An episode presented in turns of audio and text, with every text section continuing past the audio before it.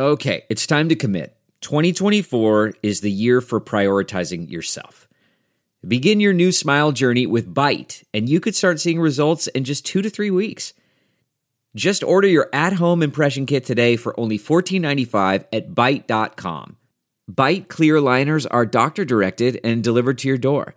Treatment costs thousands less than braces, plus they offer financing options, accept eligible insurance, and you could pay with your H S A, F S A.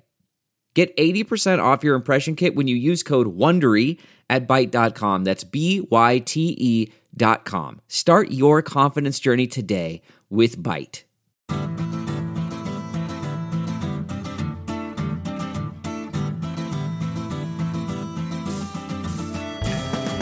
Welcome to the Sinica Podcast, a weekly discussion of current affairs in China, produced in partnership with SupChina.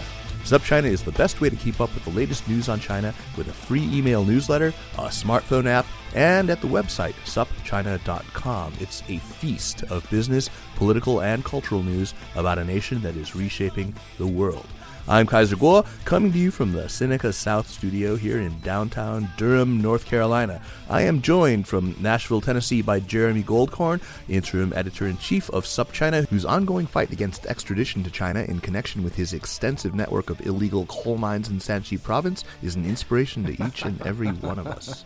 How's it going, Jeremy? You staying strong? Yeah, well, you know, the coal price is up, so... Things is that, are good. Is that because of Trump? Probably.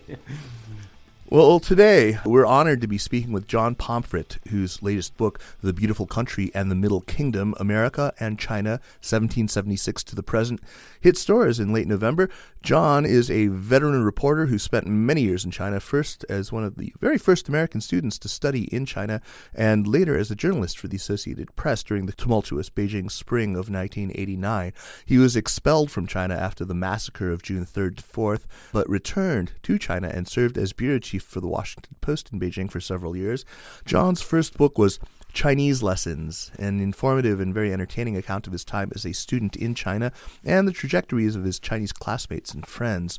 John's new book covers the entirety of the often very fraught relationship between China and the United States, and it's really indispensable for anyone who wants to better understand this most important bilateral relationship, especially now, in a time when all the complexities of Sino-American relations are very much back in the news as Donald Trump prepares to take office, and many of the old policy debates that date back to the Chinese Civil War are back in play.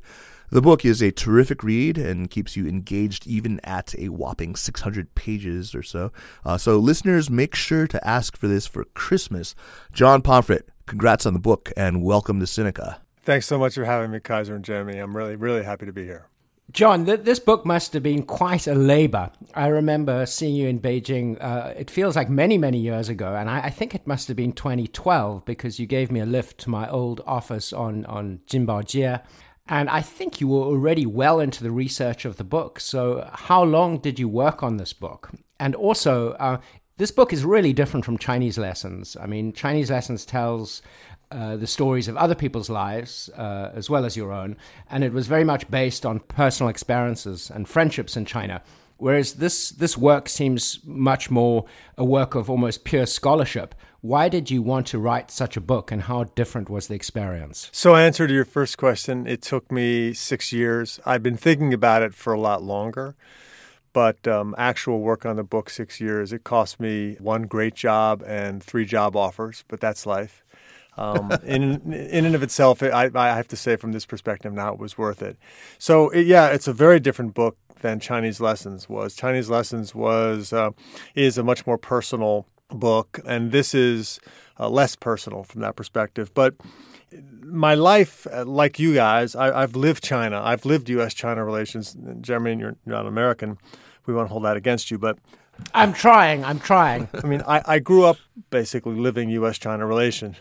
And living U S China relations, as I got older and covered China, covered U S China relations, I began to have a sense that in this house that these two great countries were building together, there there were a lot of ghosts, if you will, a lot of attitudes, a lot of like, why why do Chinese respond so positively when you tell them you're an American?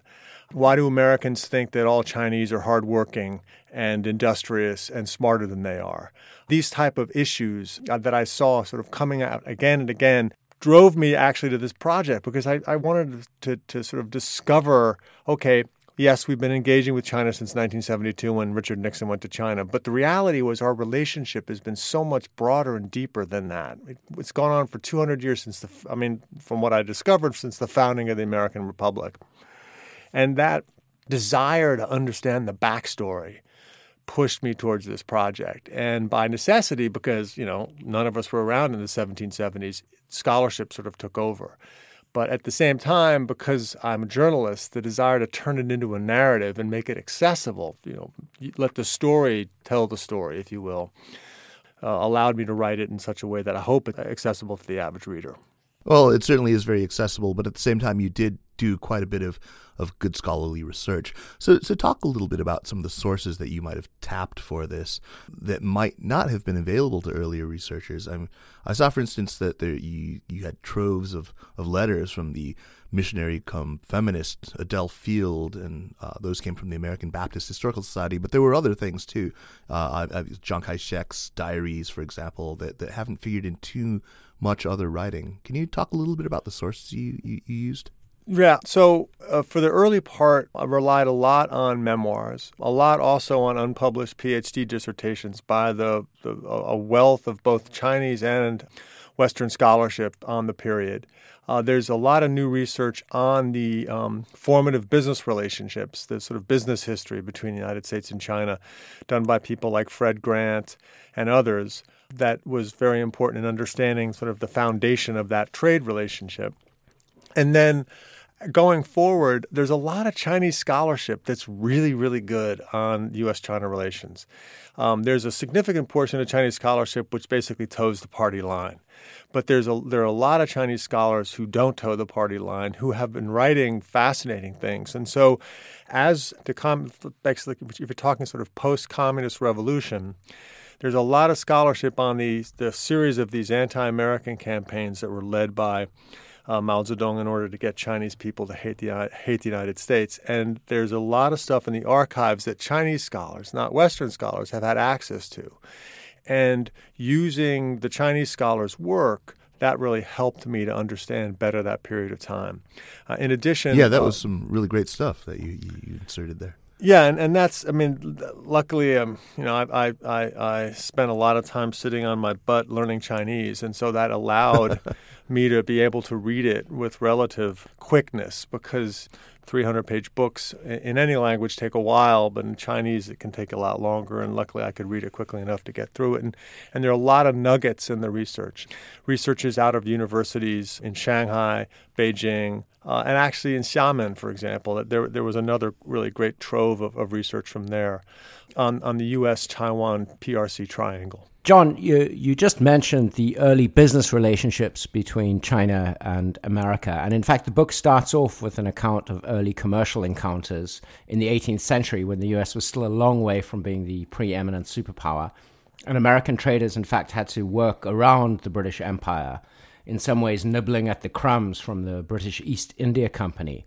Exactly. Uh, but seeing the huge opportunities that were there. Can you give our listeners a sense for just how much the lucrative promise of the China trade shaped American priorities in the first few decades after the birth of the U S, and maybe the differences between the way Americans saw their commercial activities in China compared to the Brits of the day? So, a great question. It's difficult to imagine what it was like to be an American back in the, you know, just just when we we'd, we'd won the War of Independence. But we were not an industrial power. In fact, we had very little industry whatsoever. And in seventeen eighty-three, we found ourselves, and we were at the time we were a seafaring nation that re- really relied on trade. Um, A significant portion of the economy was in agriculture, but it, but most of the agriculture that made money was exported in terms of cotton, uh, you know, the slave trade, and that that cotton had to leave the United States in order to make a, make a profit. We had no textile mills at the time, and so the folks in Boston and New England and Philadelphia, facing a situation where all the ports near us in the Caribbean and elsewhere were blocked to American ships. Basically, the Brits, after they lost the war, they decided, well, we're just going to squeeze that country, that those territories to death. And at that point, several Americans came up with the, this Hail Mary idea that, by golly, if we begin trading with China of all places, we're going to be able to break this effective embargo and make a lot of money and help our treasury as we do it. And so they began to send ships to China. First ship actually left in seventeen eighty-three, the year we achieved independence, and made a profit of about thirty percent. And from then on in, uh, hundreds more ships followed, and we became the second biggest trading partner uh, to, with China in the space of about five or ten years. China at that time... And what were we trading? So the first ship contained numerous tons of American ginseng, because right. there's a natural version of American ginseng that grows in the Appalachian Mountains. It's actually still farmed in the United States, and it's still picked wild in the United States as well, um, in Kentucky and the Appalachians along the Appalachian sort of spine on the East Coast. And so ginseng left, uh, also a, Mex- a lot of Mexican silver.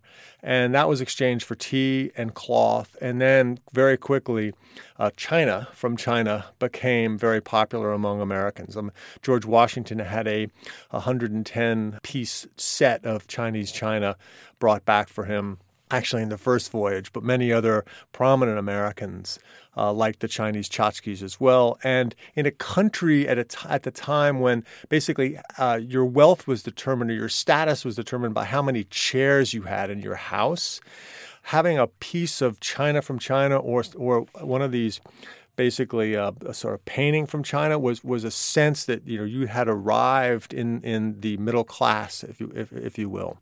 Now, in terms of the business model, so at the time that the Americans went to, to, to Guangzhou, to Canton to trade, they were they confronted the, this British Empire and this massive monopoly called the East India Trading Company, which was a which a huge monopoly, which dominated trade in in the in the Far East. It was kind of the Walmart of the day, because they could move so much stuff and buy so much stuff, they could demand a very low price from their Chinese partners. And the Americans came in, and they had several things that the Chinese liked. The Americans had silver. And the East India Company was actually trying to do barter trade, sort of trading British cloth for Chinese tea. But the Americans generally, even though they tried selling a lot of ginseng, but then the price of ginseng crashed, they tried se- selling sea otter pelts, but after a while, they basically wiped out the sea otters along the Pacific Northwest coast. They tried setting, selling seal pelts, but they wiped out the seals um, in, in the South Seas. And so ultimately, the Americans brought, were bringing silver. And that was great for the Chinese because silver was was cash in China. And so the Chinese liked that, also because the Americans didn't buy in, as much in bulk. Uh, the Chinese could f- afford to sell at a higher price. And but the American model, as they faced this, the British, was basically Americans were faced with a choice. So they try to create a monopoly company like the, the East India Company to compete with the British, or should they basically do it on an individual basis? And there was a debate in Congress about this. And finally, the House of Representatives d- determined that we don't want to have monopolies like this. We want to allow adventurers, quote unquote, as they called it, to to push the trade with China. And so the Americans built faster boats. They had smaller boats. They allowed their um, the people on the ship to do a lot more trading on their own individual accounts. So individual sailors could make a large profit in addition to working for the for the for the captain. They could make a profit of their own as well. They could move up in the ranks, whereas the British were much more regimented. If you were, you know, a deckhand, you were a deckhand almost forever, and your chance of becoming a captain was a lot lower. And so this type of much more entrepreneurial model really set the scene in a way back home to how the United States was constructing its economy.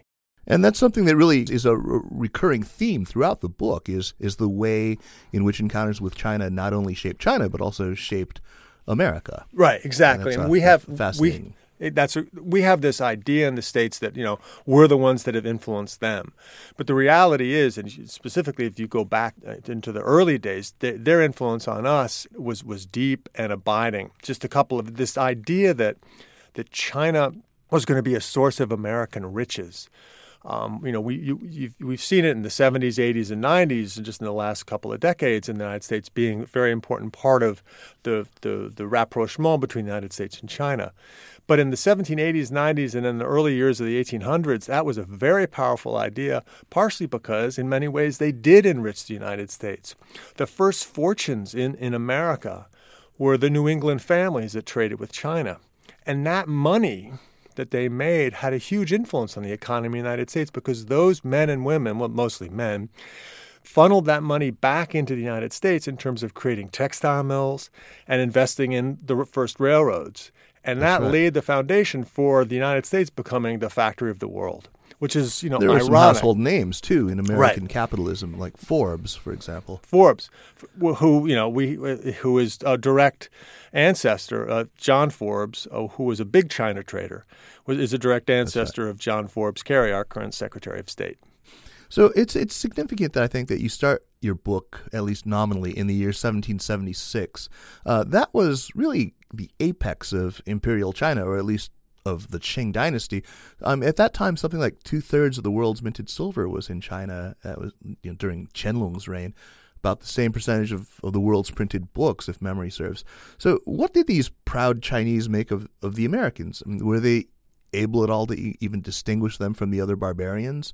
I mean, what was the state of knowledge in China about America at the, in the early decades of, of our relationship? So when the Americans first showed up, uh, the first boat was was led by a fellow by the name of Samuel Shaw.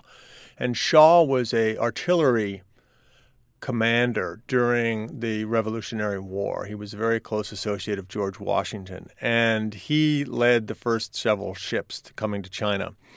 And uh, when he got there, basically, he had to spend a lot of time trying to convince the Chinese that the Americans were somehow different from the British. And at the time, clearly, there was no no love lost between the Americans and the Brits.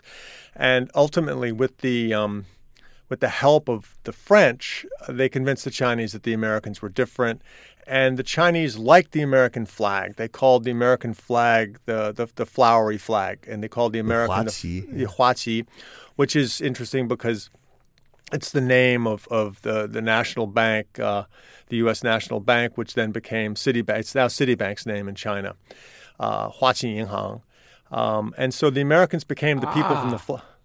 The American, ah, that's it. That. You just realized right. that, huh? Yeah. So yeah, so Citibank's name in Chinese is, has has taken that that old name, and so the um, then the Chinese began began to call the Americans the new people, and over time, as the negotiations bet- in business went on, the Chinese began to sense a difference in the United States than, than from, from those of the British. The British could be generally relatively overbearing.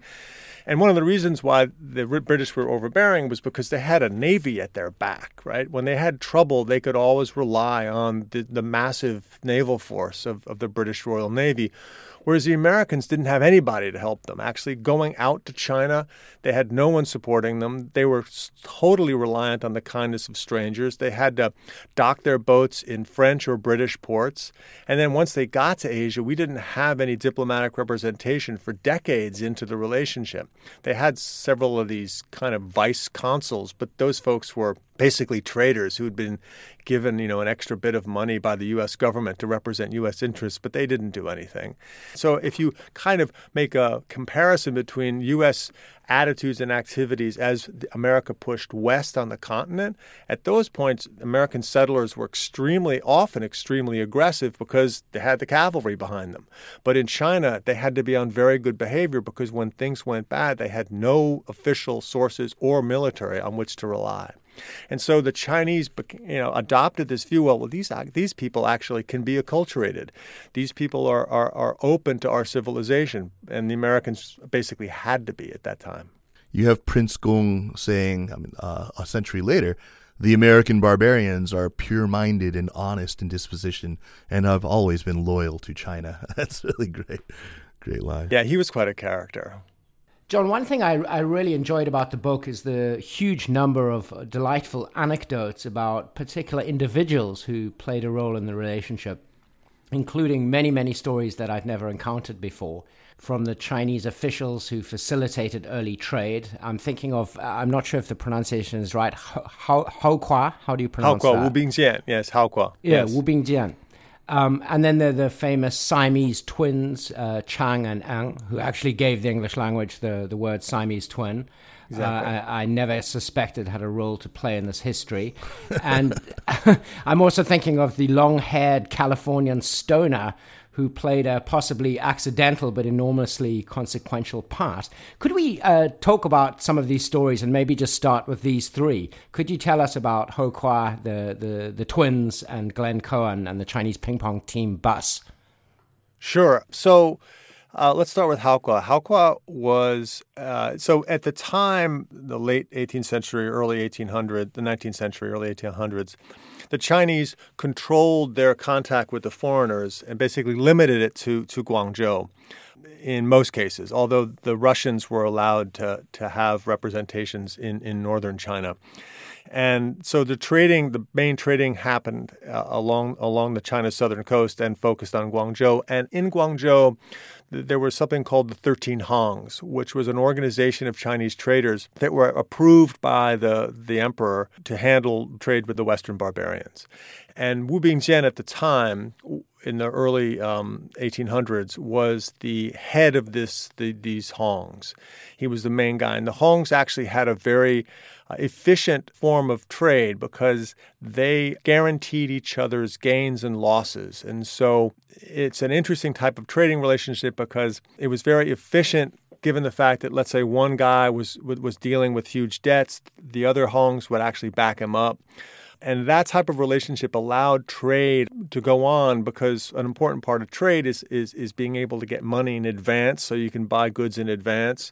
And also there's a lot of debt and loans being done for, for any good working trade system. And, and the thirteen Hongs were actually considered a worldwide model for uh, for finance. They were so good that that the United States, the early creation of, of federal deposit insurance, for example, was based on the thirteen Hongs. It was it was the, in New York State they they experimented it and using very very um, clearly in the thirteen Hongs as a model. So Wu Bingjian was the chief of the thirteen Hongs at the time, and he of course was doing lots of trading with lots of countries. His biggest trading partner was with the um, East India Company, but he liked the Americans, again, for those reasons. The Americans brought him silver, whereas the, the, the East India Company always wanted to do barter and sell British textiles in exchange for tea. And so he developed over time an extremely, a, a very close relationship with a series of American businessmen who were sent to, to China basically as teenagers. And under his tutelage, they became uh, excellent businessmen. And John Forbes was one of them. The, the trust he had in the Americans, the Americans considered extraordinary. So he, because of U S laws, basically, if you imported tea to America at the time on an American ship, the tariffs were a lot lower than if you imported tea on a foreign ship. And so he would basically consign his tea to the to American traders. And on paper, it would look like he actually had sold it to them. But the American traders actually didn't buy it. They would bring it to America and sell it on his behalf and then bring the silver back to him in China. And so at, at any given time, he would have several million dollars worth of tea floating towards the United States, basically on a, on a, on a, on a wing and a prayer, just trusting the Americans that they, once they sold the tea on the docks of New York, Philly, Boston or Salem, that they would actually bring this silver back to China. But in almost every case they did. And so the trusting relationship between him and these American partners was extremely, extremely close. There was a very, there's a wonderful series of correspondence between the American traders and Wu Bingjian, where like they, they send him a cow, they actually send him a cow at a certain time, and the cow calves has a calf on board, and so you know two cows show up in Guangzhou because it takes several months to get there, and he writes back, says this is wonderful, the cow is is is, is healthy, it was a little skinny when it got here with its calf, but nonetheless it now is is providing me with a liberal quantity of milk, he wrote. So there, there's that, you know, and they sent him cookies because his his first wife liked American cookies, and so there was to go with this, the milk, right? To go with the milk, exactly, and along with a rocking chair. So there's this friendly relationship between him, very very close relationship between him and these American traders. So much so that when John Forbes comes back to the United States in the in the eighteen twenties, bringing a huge swath of his the, the money he's made, massive amounts of silver. He also brings, the estimate maybe is about five hundred thousand dollars in Wu Bingjian's silver as well. And he then takes that money and begins investing it in the the foundation of American industry, including railroads. And so actually the first Chinese, because we know, we know the Chinese built half the transcontinental railroad in the eighteen sixties, but actually the first Chinese involvement was in the American railroads was not as laborers, but it was as investors through the, through with, you know, with Wu Bingjian's money going through John Forbes's investment bank in Boston. Uh, so that type of relationship, and, and Wu Bingjian is not sort of an outlier. There were many other Chinese business businessmen and merchants at the time had these very close relations with their American partners. So that's Wu Bingjian. That's fascinating. Let's talk about the Siamese twins, these, right. these uh, Chang and Eng. So Chang and Eng Bunker, uh, they were, I mean, they, they're the source for the word, the term Siamese twins. They were born, they're Chinese um, migrants born in, in Thailand, in Bangkok, and they were brought to the United States by a, a British carnival barker as a freak show. You know, freak shows being the latter days uh, internet, YouTube, funny cat video type of thing. And he he made, the, the, the British uh, manager made a lot of money on them, but they felt that they were exploited, so they took him to court. And it's actually not the first time Chinese had taken Americans to court. There were some debt issues between Chinese traders and American traders in the early eighteen hundreds. There was an issue on the other side where Chinese in Guangzhou were ripping off Gilbert Stuart's portrait of Washington. Uh, and so he then actually threatened to take Chinese to court. So there was, you know, there, I mean, Americans being litigious people, you know, and, and Chinese understanding those, the, in, a, in a way, the, if you will, the, the model of American jurisprudence were, were involved in, in using the American court system from the beginning. So Chang and Eng Bunker were not really outliers. And they took the British, this British manager to court, and they won. They got their freedom from him. And then they began to represent themselves in freak shows and carnivals across the United States. And they made an enormous amount of money. They were very athletic, very strong, and they were fused basically kind of at the hip, but they could do backflips. They could carry around uh, their customers on their shoulders. Uh, so it was quite a show. They wore tuxedos and, and, and sort of, it was sort of a dance number with Siamese twins. It had that freakish aspect to it. But in so doing, they made a significant amount of money, so much so that they bought a plantation with slaves in the South, and then in North Carolina, no less. In North Carolina, no less. Exactly. Yeah. Actually, in the same. I, I intend to make a little pilgrimage there and check it out. You should. So, and they married sisters, and they and they had a numerous children. And um, and then they died uh, several hours apart uh, in their sixties uh, after a long uh, and very uh, fruitful life, if you will. It would have been very awkward if they hadn't died. Exactly, apart. it would it would have been, but um, kind of but weekend but, at Bernie's, but really right. Um, so. But their story is fascinating because it, it kept on popping up, it, like many Chinese-related stories, it keeps on popping up in the American consciousness. And so there have been several novels written about them. And then in the middle of, like, uh, there are two characters in Monsters University, Terry and Terry, are these Asian uh, Siamese twins. And clearly they come from Chang and Eng Bunker, and, and somehow in our D N A, this stuff keeps on rising up and manifesting itself in a different way. And so here we have a movie in, you know, the two thousand tens that sort of reflects this obsession we had with these carnival characters back in back in the eighteen tens, eighteen twenties. Fascinating. Okay, finally, Glenn, Glenn, we're talking about Glenn Cowan. So yeah. he, he was a stoner. So, so the the the Americans used to actually have a great ping pong team in the nineteen thirties. We were we were basically the best. And then it kind of fell off the map and it was no longer popular. And, and it was basically ping pong became relegated to, you know, your basement ping pong table and, and the frat house. Then in the nineteen, uh, nineteen seventy, uh, sorry, nineteen seventy, there was a, a ch- ping pong championship and the Chinese decided they were going to take part. And this was being held in Nagoya, Japan. And the Americans were going to take part as well. And the Americans were ranked like twenty-third or thirty-fifth or something way down on the bottom of the totem pole. um, but the Americans were a team uh, of kind of long hairs, you know, kind of the, the, the groovy guys who, who, you know, went down to the basement and got stoned and played ping pong. And Glenn Cowan, Cowan was one of those guys. Uh, he was a long-haired dude, liked to wear sunglasses and purple bell-bottoms. And uh, he was part of the team. And uh, at a certain point in, in the competition, the championship game in, in Nagoya, he comes out and the, there's a bus there and he needs to go over to the practice hall. And it's the Chinese bus. And nobody knows exactly what happened because one news report said basically the Chinese invited him onto the bus. And another news report said he just got on the bus by accident. But and regardless... Goes, whoa, dude. Exactly. re- regardless. I mean, you can see it happening, you know, especially because Cowan being sort of a hippie counterculture. So he gets on the bus and he gives a speech. He goes like, look, I know you guys think I look like a freak, but actually there are lots of freaks like me back in America. We all got long hair, and we we too are fighting oppression, you know, and actually we're brothers. You know, I we understand that you with your Chairman Mao, because at the time, Chairman Mao among the counterculture in America was huge. I remember growing up, I grew up on one hundred tenth and Riverside Drive near Columbia, listening to the chants of the Columbia students going, you know, Mao, Mao, Chairman Mao. So, I mean, Mao was extremely cool among people like Glenn Cowan. In fact, all the Americans were really curious uh, about the Chinese team. The Chinese sent reports back home saying, you know, these Americans are being really friendly to us. We don't really quite know what's going on. So Cowan gets on the bus and gives this kind of really pro-China speech. And in the back of the bus, the lead, the best Chinese player, basically stands up, walks forward, shakes the guy's hand, gives him a Chinese uh, knick-knack. Uh, I think it was a, a, a silkscreen of Huangshan.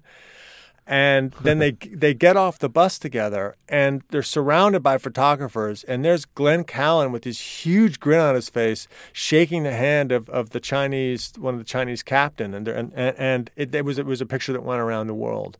And then following on that, Uh, Mao and Zhou Enlai, who had already made the decision not to invite the Americans to, to China for a follow-on friendly matches, changed their mind and basically invite the Americans to go to China to play. And that's the beginning of ping-pong diplomacy, which gives Nixon and Kissinger the kind of the opening they need to re-engage, because they've already been thinking about this, and the Chinese had already been thinking about this as well, to re-engage and to begin, to, to begin the process of of the rapprochement. And for, for another great story about ping-pong diplomacy, I would refer our listeners to an episode that we recorded early this summer with Jan Barris and Steve Orlins of the National Committee on U S-China Relations, where she, she talks about ping-pong diplomacy. Uh, make sure to check that out. So uh, some of these individuals that you introduce in the book are, I would call them archetypes. They're archetypes of sort. They represent the ways in which Americans or, or Chinese have gotten it fundamentally wrong. Uh, there are other people, you know, for whom clearly you have a tremendous amount of sympathy, maybe archetypes of, of the good, uh, who perhaps represent roads not taken. You have very strong opinions on just about every character who you, you uh, introduce in the book. Some, both the Chinese and the Americans, are, are you know, deluded or, or even dangerous, and they really run the gamut from the zealous missionary types to the cowboys to the dupes for one or another version of Chinese exceptionalism. So so let's talk about some of these archetypes, and maybe let's start with Issachar J. Cox Roberts. I just love that name. He was like this fire and brimstone Baptist preacher from the American South, of course, who played a, a role in actually one of the bloodiest civil wars in human history, the, the Taiping Rebellion. And you bring him up as an example of what you call blitz conversion. Uh, what do you, what do you mean by this, and, and what's the tendency that, that this Issachar J. Cox Roberts represents? So he came from Tennessee. He ah, there you go, Jeremy. he had a he he had moved to Mississippi, and he's working on his, you know, no cliche intended, but hard scrabble farm sometime in the eighteen thirties or so. And he has this, literally, this this epiphany, this come-to-Jesus moment where he says, I'm going to go to China and I'm going to be a missionary. And so he goes to China as a missionary and and starts working first in Macau and then moves to Hong Kong. But he's different than the other American missionaries. The other American missionaries had basically been working with the Chinese elite, sort of studying Chinese, trying to appeal to the elite. And he was trying to appeal to the masses. So he first began working in a leper colony, and his first convert was a mendicant, uh, a beggar. And he basically had this belief that by railing at the Chinese, you could get them to change their their views, sort of shove Jesus down the craw of the Chinese, and they'll get it, and they'll become they'll become like us. And he was very interested in the ideas of a Protestant German missionary who had, who had this concept of blitz conversion. of some type of miracle that would happen that would force the Chinese to all en masse come to Jesus. And Roberts looked at war as an as, as something that could bring the Chinese to their senses, if you will. And he had a church in Canton, away from the foreign ghetto, with no protection, following the First Opium War, when foreigners, at that point, foreigners were allowed to do that, even though it was not considered the smartest thing to do because you had no protection, and a lot of the Chinese didn't like Christianity very much. But he did it anyway. And one of his earlier visitors was a fellow by the name of Hong Xiuquan and his cousin, who came there seeking guidance. And Hong had had a... Hong Ren Oh, exactly. Yeah. And Hong, yeah. Hong had a series, had had a series of these kind of bad dreams or high fevers following a failure, failing a civil service examination. And in these dreams and high fevers, he had these visions whereby there was a man with a golden beard, and, and Hong was working with the man with the golden beard, and they were smashing the temples of Confucius and Buddha. And so Hong was, you know, fascinated in what these meant, and, and came to the conclusion that the man with the golden beard was God, and that Hong had been appointed as perhaps the younger brother of God, so he would be Jesus' younger brother. Uh, and and his job God's was... Chinese to, son, as, as Spence has it. Exactly.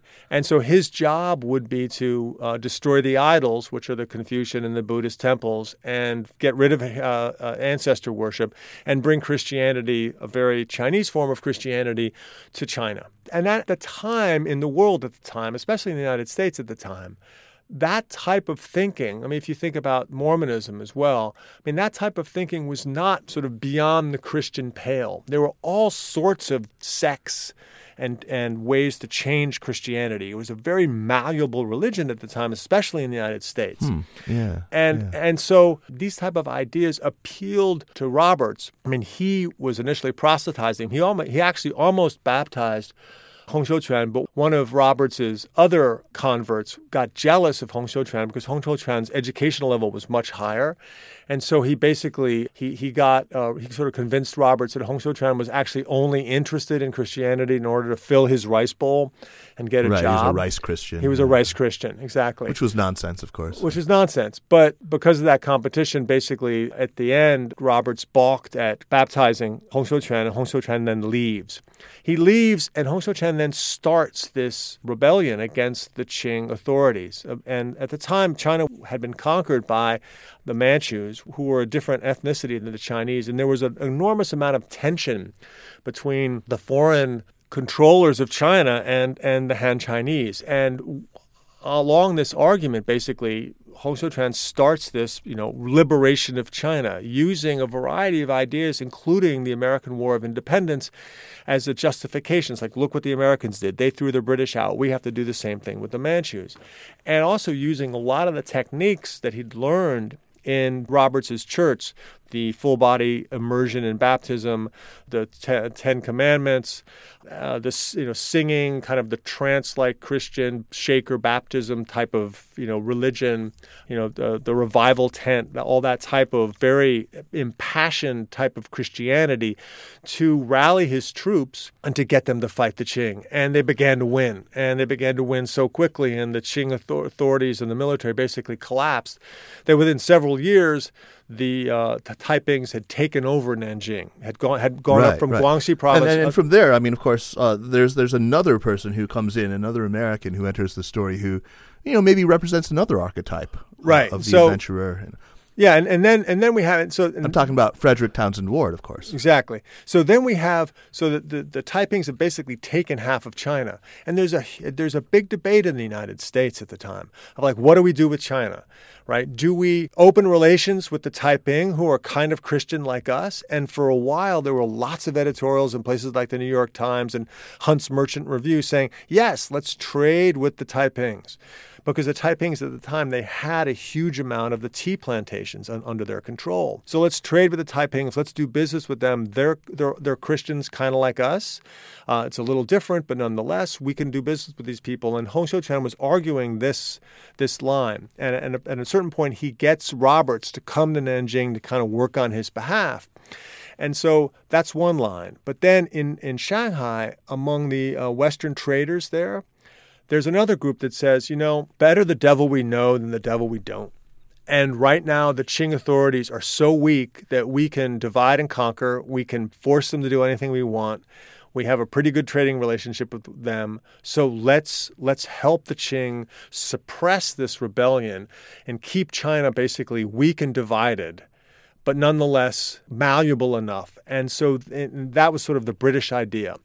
And the British take this idea, and because they couldn't actually directly help the Chinese fight the Qing, they go to an American, this guy named Frederick Townsend Ward, who was a soldier of fortune. He'd fought in Nicaragua, and he's, he basically came to China looking for a fight. He initially thought about fighting on behalf of the Taipings, but he couldn't make it to Nanjing.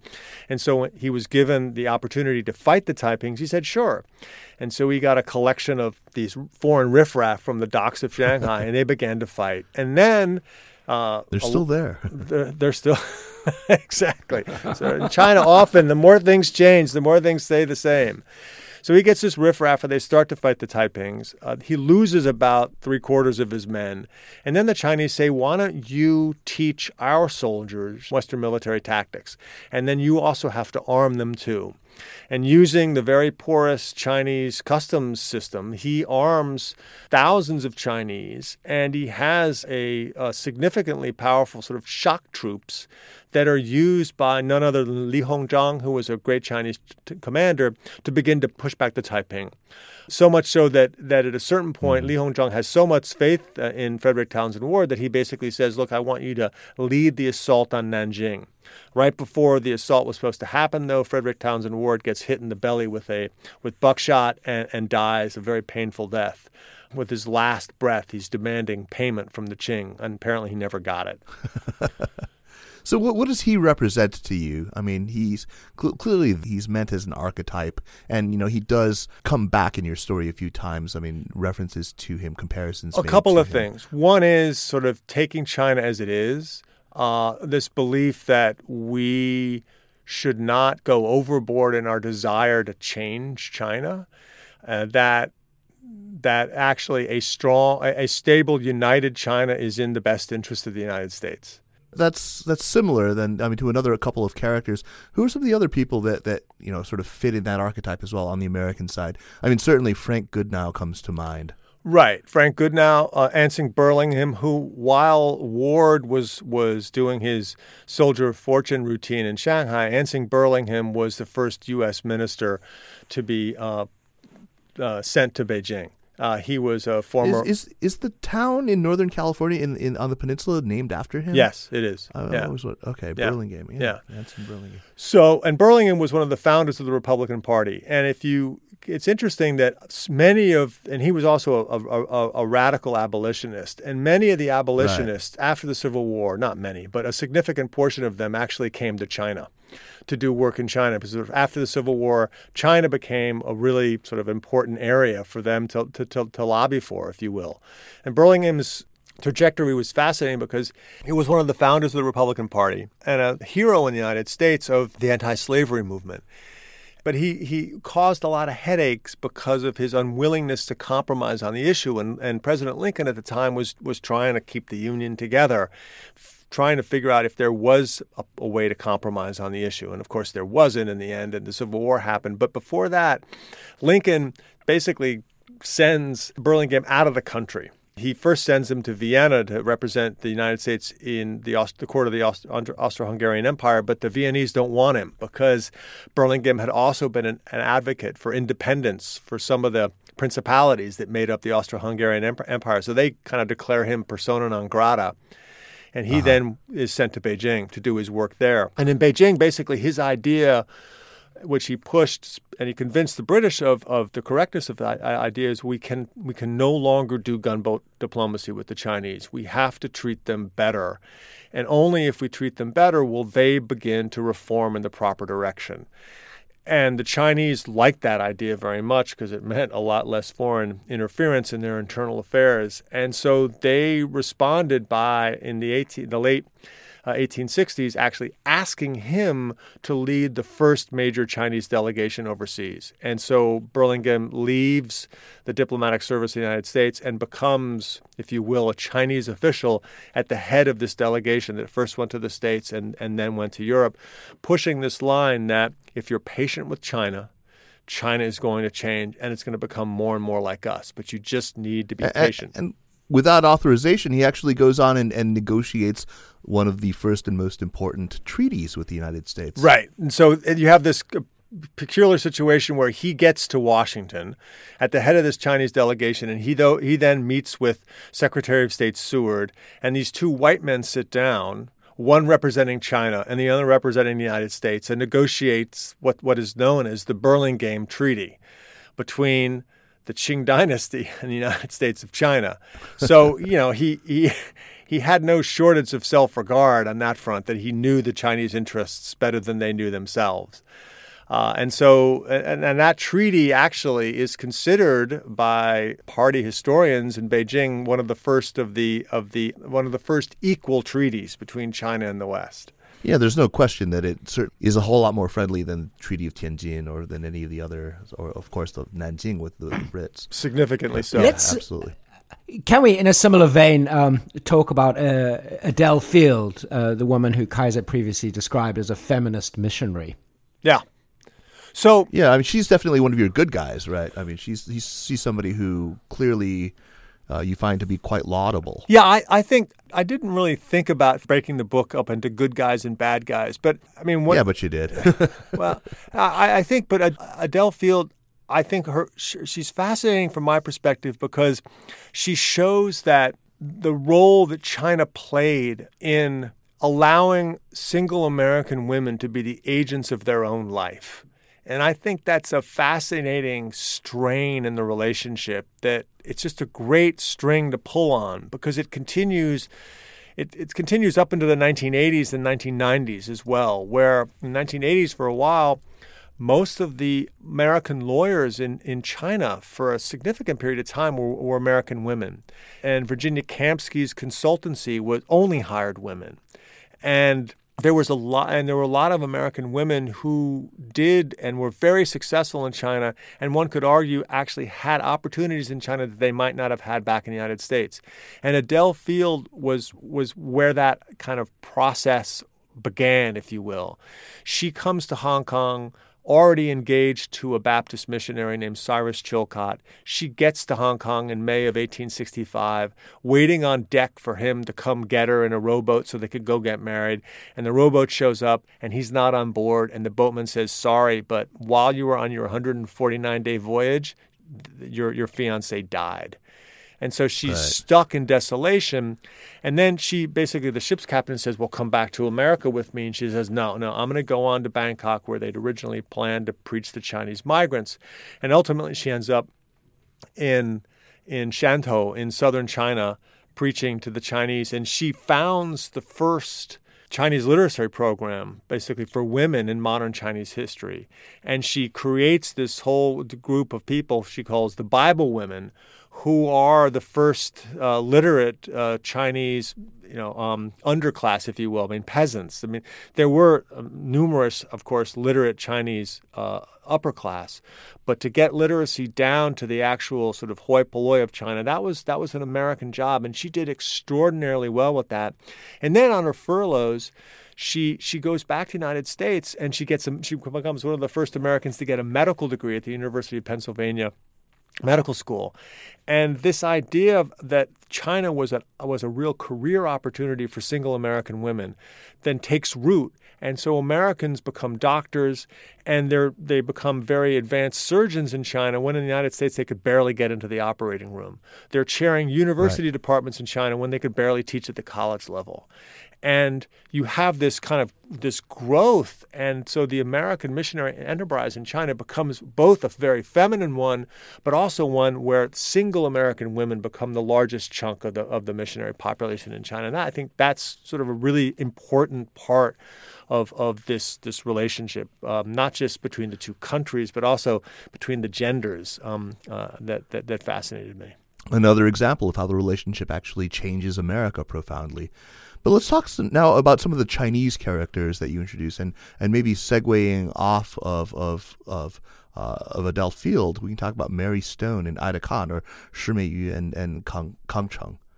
Right. So these two women. Right. So they uh, Mary Stone. I'll I'll just use their anglicized names. Mary Stone and Ida Khan were were um were Chinese women raised by uh, an American missionary in, in Zhejiang along the Yangtze River Delta in the late nineteenth century. And the missionary who raised them believed basically in adopting, I mean, she adopted several Chinese girls. Again, American women missionaries were b- really at the forefront against female infanticide in China, right? They they would post these placards by lakes and ponds saying, you know, do not throw your baby into the water, uh, put her in the basket. And so Mary Stone uh, was not like that. She was given t- to the missionary by her father, but Ida Khan was, was probably going to be on the block for being killed, but ultimately was saved by the missionary. And she then gave them education, and she saved up enough money money to bring them to the University of Michigan, where they took a medical degree. And then they returned to China as Methodist missionaries. Of course, the Methodists didn't pay them as much as they paid the white American missionaries, which was not fair, but they paid them a little bit more than they paid what they called native missionaries. So they were somewhere in between, this kind of this zone between Chinese and, and foreign. And yeah, just like the Haigui. Very, right, very familiar, exactly. Yeah. Right, it's exactly. That's a, that's a very good point. The, there's so many echoes. And so they then begin to open medical installations and also almost single-handedly create the profession of nursing in China for Chinese women as a, as a legitimate profession. And so you, you see the, the interaction between the United States and China kind of creating these, these amalgamated people, these hyphenated people who come back to either the United States or China and bring in these ideas from the other country uh, to it. And so we have nursing being created in China by them.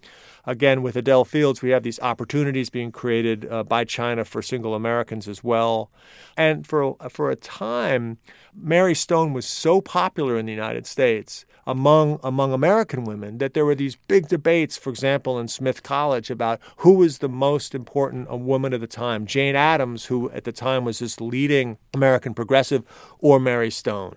Uh, and she was wow. and she was a hit across the country in churches, because, you know, she could speak vernacular English. She always was up on the latest slang. You know, she wore a Chinese tunic on the top and a Western dress on the bottom. So in in, in and of herself, she was an amalgam of, of the two cultures. And at the time, you have to remember, you know, church-going was hugely popular in America, and giving to China was enormous. I mean, eight million Americans in nineteen hundred gave money to China. That's a significant percentage of the U S adult population. And, and churches were a place where speakers came, and Mary Stone was a compelling public speaker.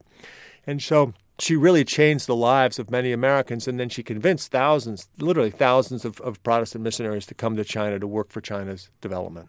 John, at this point, we could go on, I think, for days asking you about many of the characters in the book, but let's end this little section with three characters who also, I think, can fit into this way of talking about people and archetypes. And I'm thinking of uh, Luo Longji, uh, Lin Yutang, and P C Chang. Can can you tell us about them and, you know, what they represent to you in terms of the American-Chinese relationship? So the three the three fellows, Luo Longji, Lin Yutang, and, and P C Chang, or Zhang Pengchun uh, in Chinese, basically represent the liberal Chinese minority. All three were educated in the United States. Luo Longji was also educated in the U K. Lin Yutang was also educated in Germany. Uh, P C Chang was a playwright. Uh, P C Chang is really, I think, sort of from my perspective, well, they're all all three fascinating people, but P C Chang is sort of less known in some ways than Lin Yutang. Lin Yutang was quite famous in the United States because he wrote in English. He wrote actually one of the first self-help books in the United States called The Importance of Living. Uh, and it's yes, actually worth yes. a read now. So he, uh, all of these men were very active in China in the nineteen tens and twenties. Well, P C Chang at the time was in uh, Colombia, but then he returns to China. And they all were active in the twenties in a very open period of China's history where a lot of intellectual ideas were being tossed around, both Marxist, but also liberal, some fascist as well. Uh, and it was a time both in Shanghai and Beijing of real intellectual ferment. And Luo, Lin, and P C. Chang were, were liberals from that perspective. They believed in, significantly believed in individual rights. They believed that as China modernized, it should not destroy individual rights because only free individuals can actually create a great country. That was generally their argument.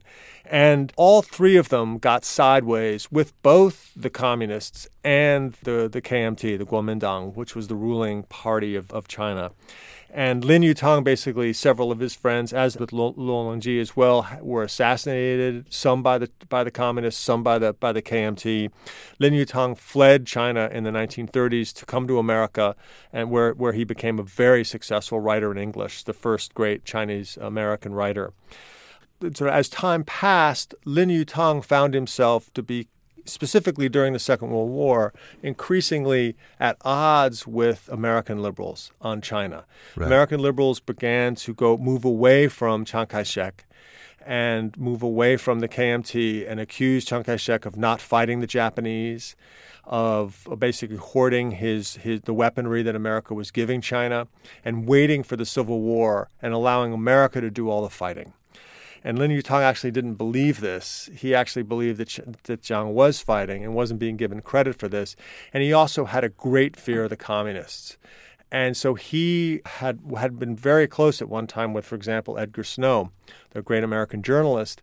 But they those two broke over which party in China to support, with Snow backing, strenuously backing the communists, saying America should have actually take the communists on as an ally against the Japanese, whereas Lin Yutang saying, watch out, you have to read what the communists are writing. You have to look at what the communists are doing to their own people. If you're just listening to what the communists are telling you, you're being bamboozled, you're being tricked. You have to see what the communists are actually doing to their own people. And so there was a huge break between them. Luo Longji was actually, and, and we'll get into that debate, of course, yeah, in a little bit. Sure. But, um, let's let's let's talk a little bit about uh, the, this third individual, who, as you say, is probably the least well known, and he was, of course, the author or one of the principal authors of the Universal Declaration of Human Rights. Right, that's P C. Chang. So P C. Chang has kind of been forgotten by both the Taiwanese side of, of historiography in China and the Chinese side, uh, which I think is is a great shame. So he was in America in the nineteen tens at Columbia.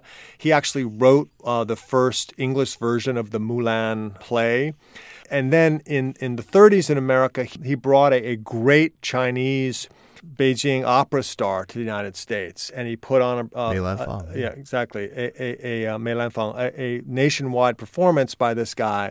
So he was really very adept at packaging sort of Chinese concepts for Western audiences. That's how I mean, he really was... He was very good at doing that. And...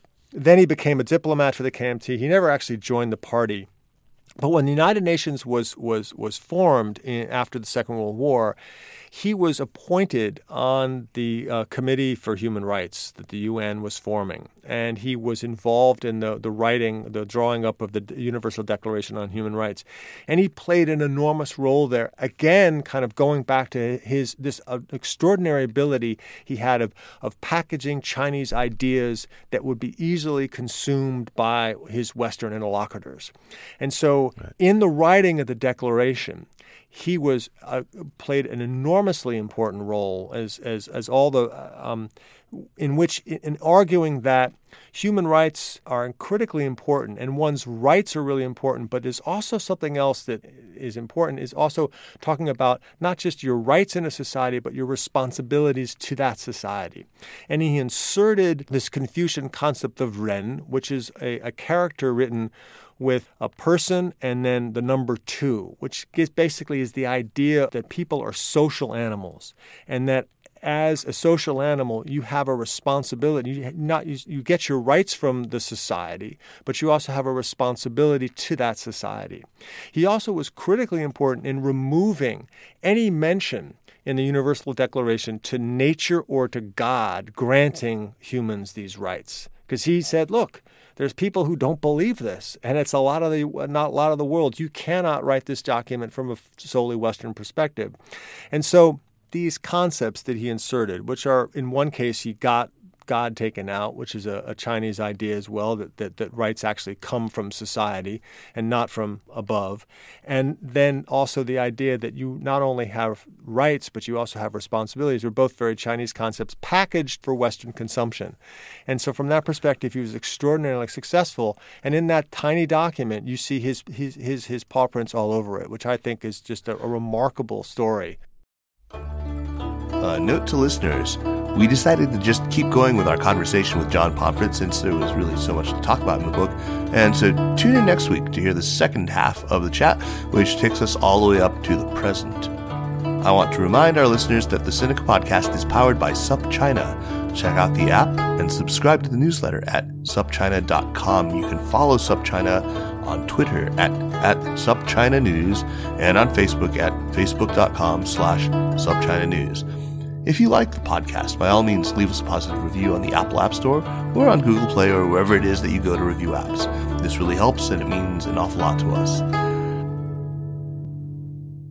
The Sinica Podcast is powered by SupChina and is produced by Kaiser Guo and Jeremy Goldkorn. Thanks this week to the good folks at the U C Berkeley School of Journalism's studio where John Pomfret joined us from. And special thanks as always to Anla Cheng and Sarai Darabi from SupChina. Drop us an email at Sinica at SupChina dot com. Visit our Facebook page at Facebook dot com slash Sinica Podcast and follow us on Twitter at Sinica Podcast. Thanks for listening, and we'll see you next week. Take care.